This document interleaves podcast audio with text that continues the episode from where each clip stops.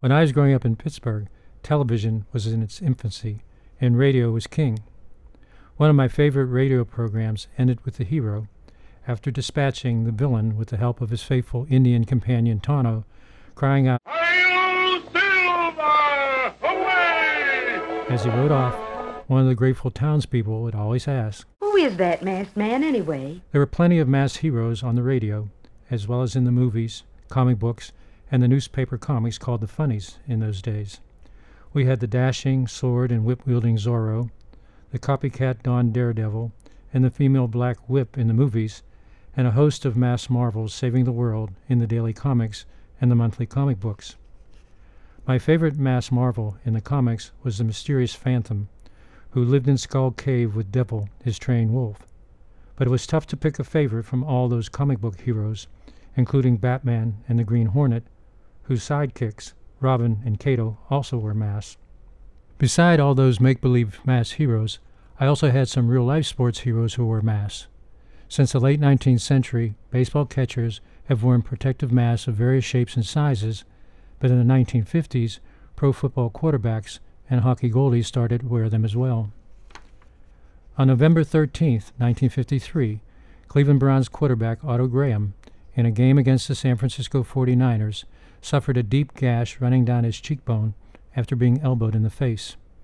To protect his future Hall of Fame quarterback, Cleveland's coach, the legendary Paul Brown, came up with a rubber coated steel bar that was attached to the front of Graham's helmet. They gave me this big plastic thing about two inches high and about a half inch thick. I couldn't see through it, wasn't transparent, and my breath would bounce off and almost couldn't hardly breathe. And happened towards the end of the season, or then in the off season, Paul Brown had a local inventor come up with this little tube that weighed about four or five ounces, you know, and they just put that around my on my helmet and so forth. And from that evolved, you know, the all the face mask they now have. But Paul Brown had the patent on it for first ten years, whatever it was. A few players had worn protective masks as early as the 1930s, but Paul Brown's invention caught on, and the face mask is now common football gear.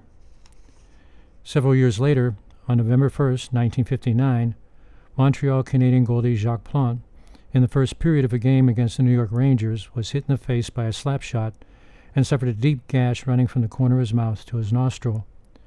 When he returned for the start of the second period, he was wearing a homemade fiberglass mask that he had worn in practice. Plante's mask was controversial at first, but other goalies soon began using a mask to protect themselves from serious injuries, including the loss of an eye. Him putting on the mask started an era where we thought more of protection. By the time he retired from Edmonton 15 years later, everybody in the NHL was wearing a mask. Face it, how many people are going to have the courage to skate out with Bobby Hull coming down?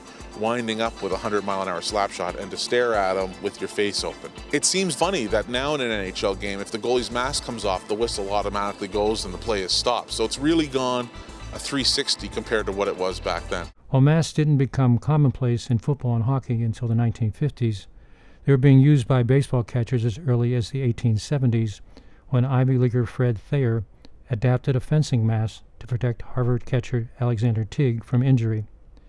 The mask was ridiculed at first and mockingly called a rat trap, but eventually became popular with catchers who've been using only a mouth guard, borrowed from boxing, to protect themselves.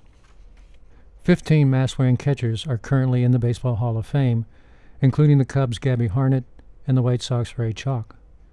At the next induction ceremony, they will be joined by the Cardinals' Ted Simmons. When you play catcher at the major league level, it's by far the most challenging and interesting position on the ball field every night. Nothing compares um, physically or mentally uh, being back there. And um, the, the challenge and the willingness and um, the desire to do that um, as catcher, uh, it, it's, it's just part of being a catcher. Uh, it's, it's one of the biggest benefits. Former Cub and Cardinal player manager Roger Bresnahan, who in 1945 became the first catcher to enter the Hall of Fame, was also one of the most inventive.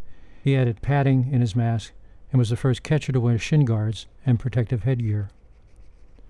It's now commonplace for athletes, ranging from my granddaughter Adrian, the goalie for her high school lacrosse team, to NBA star LeBron James, to wear protective face masks. But because of the pandemic, we now need everyone to wear a mask. While masked doctors and nurses, our real life heroes, are doing everything they can to save lives, we can help by wearing a mask in public places. In the past, a mask was often used to provoke fear in others, but today, wearing a mask expresses our capacity to care about each other. As the poet W. H. Auden wrote at the outbreak of World War II, we must love one another or die. This is Pete Peterson for Reading Baseball.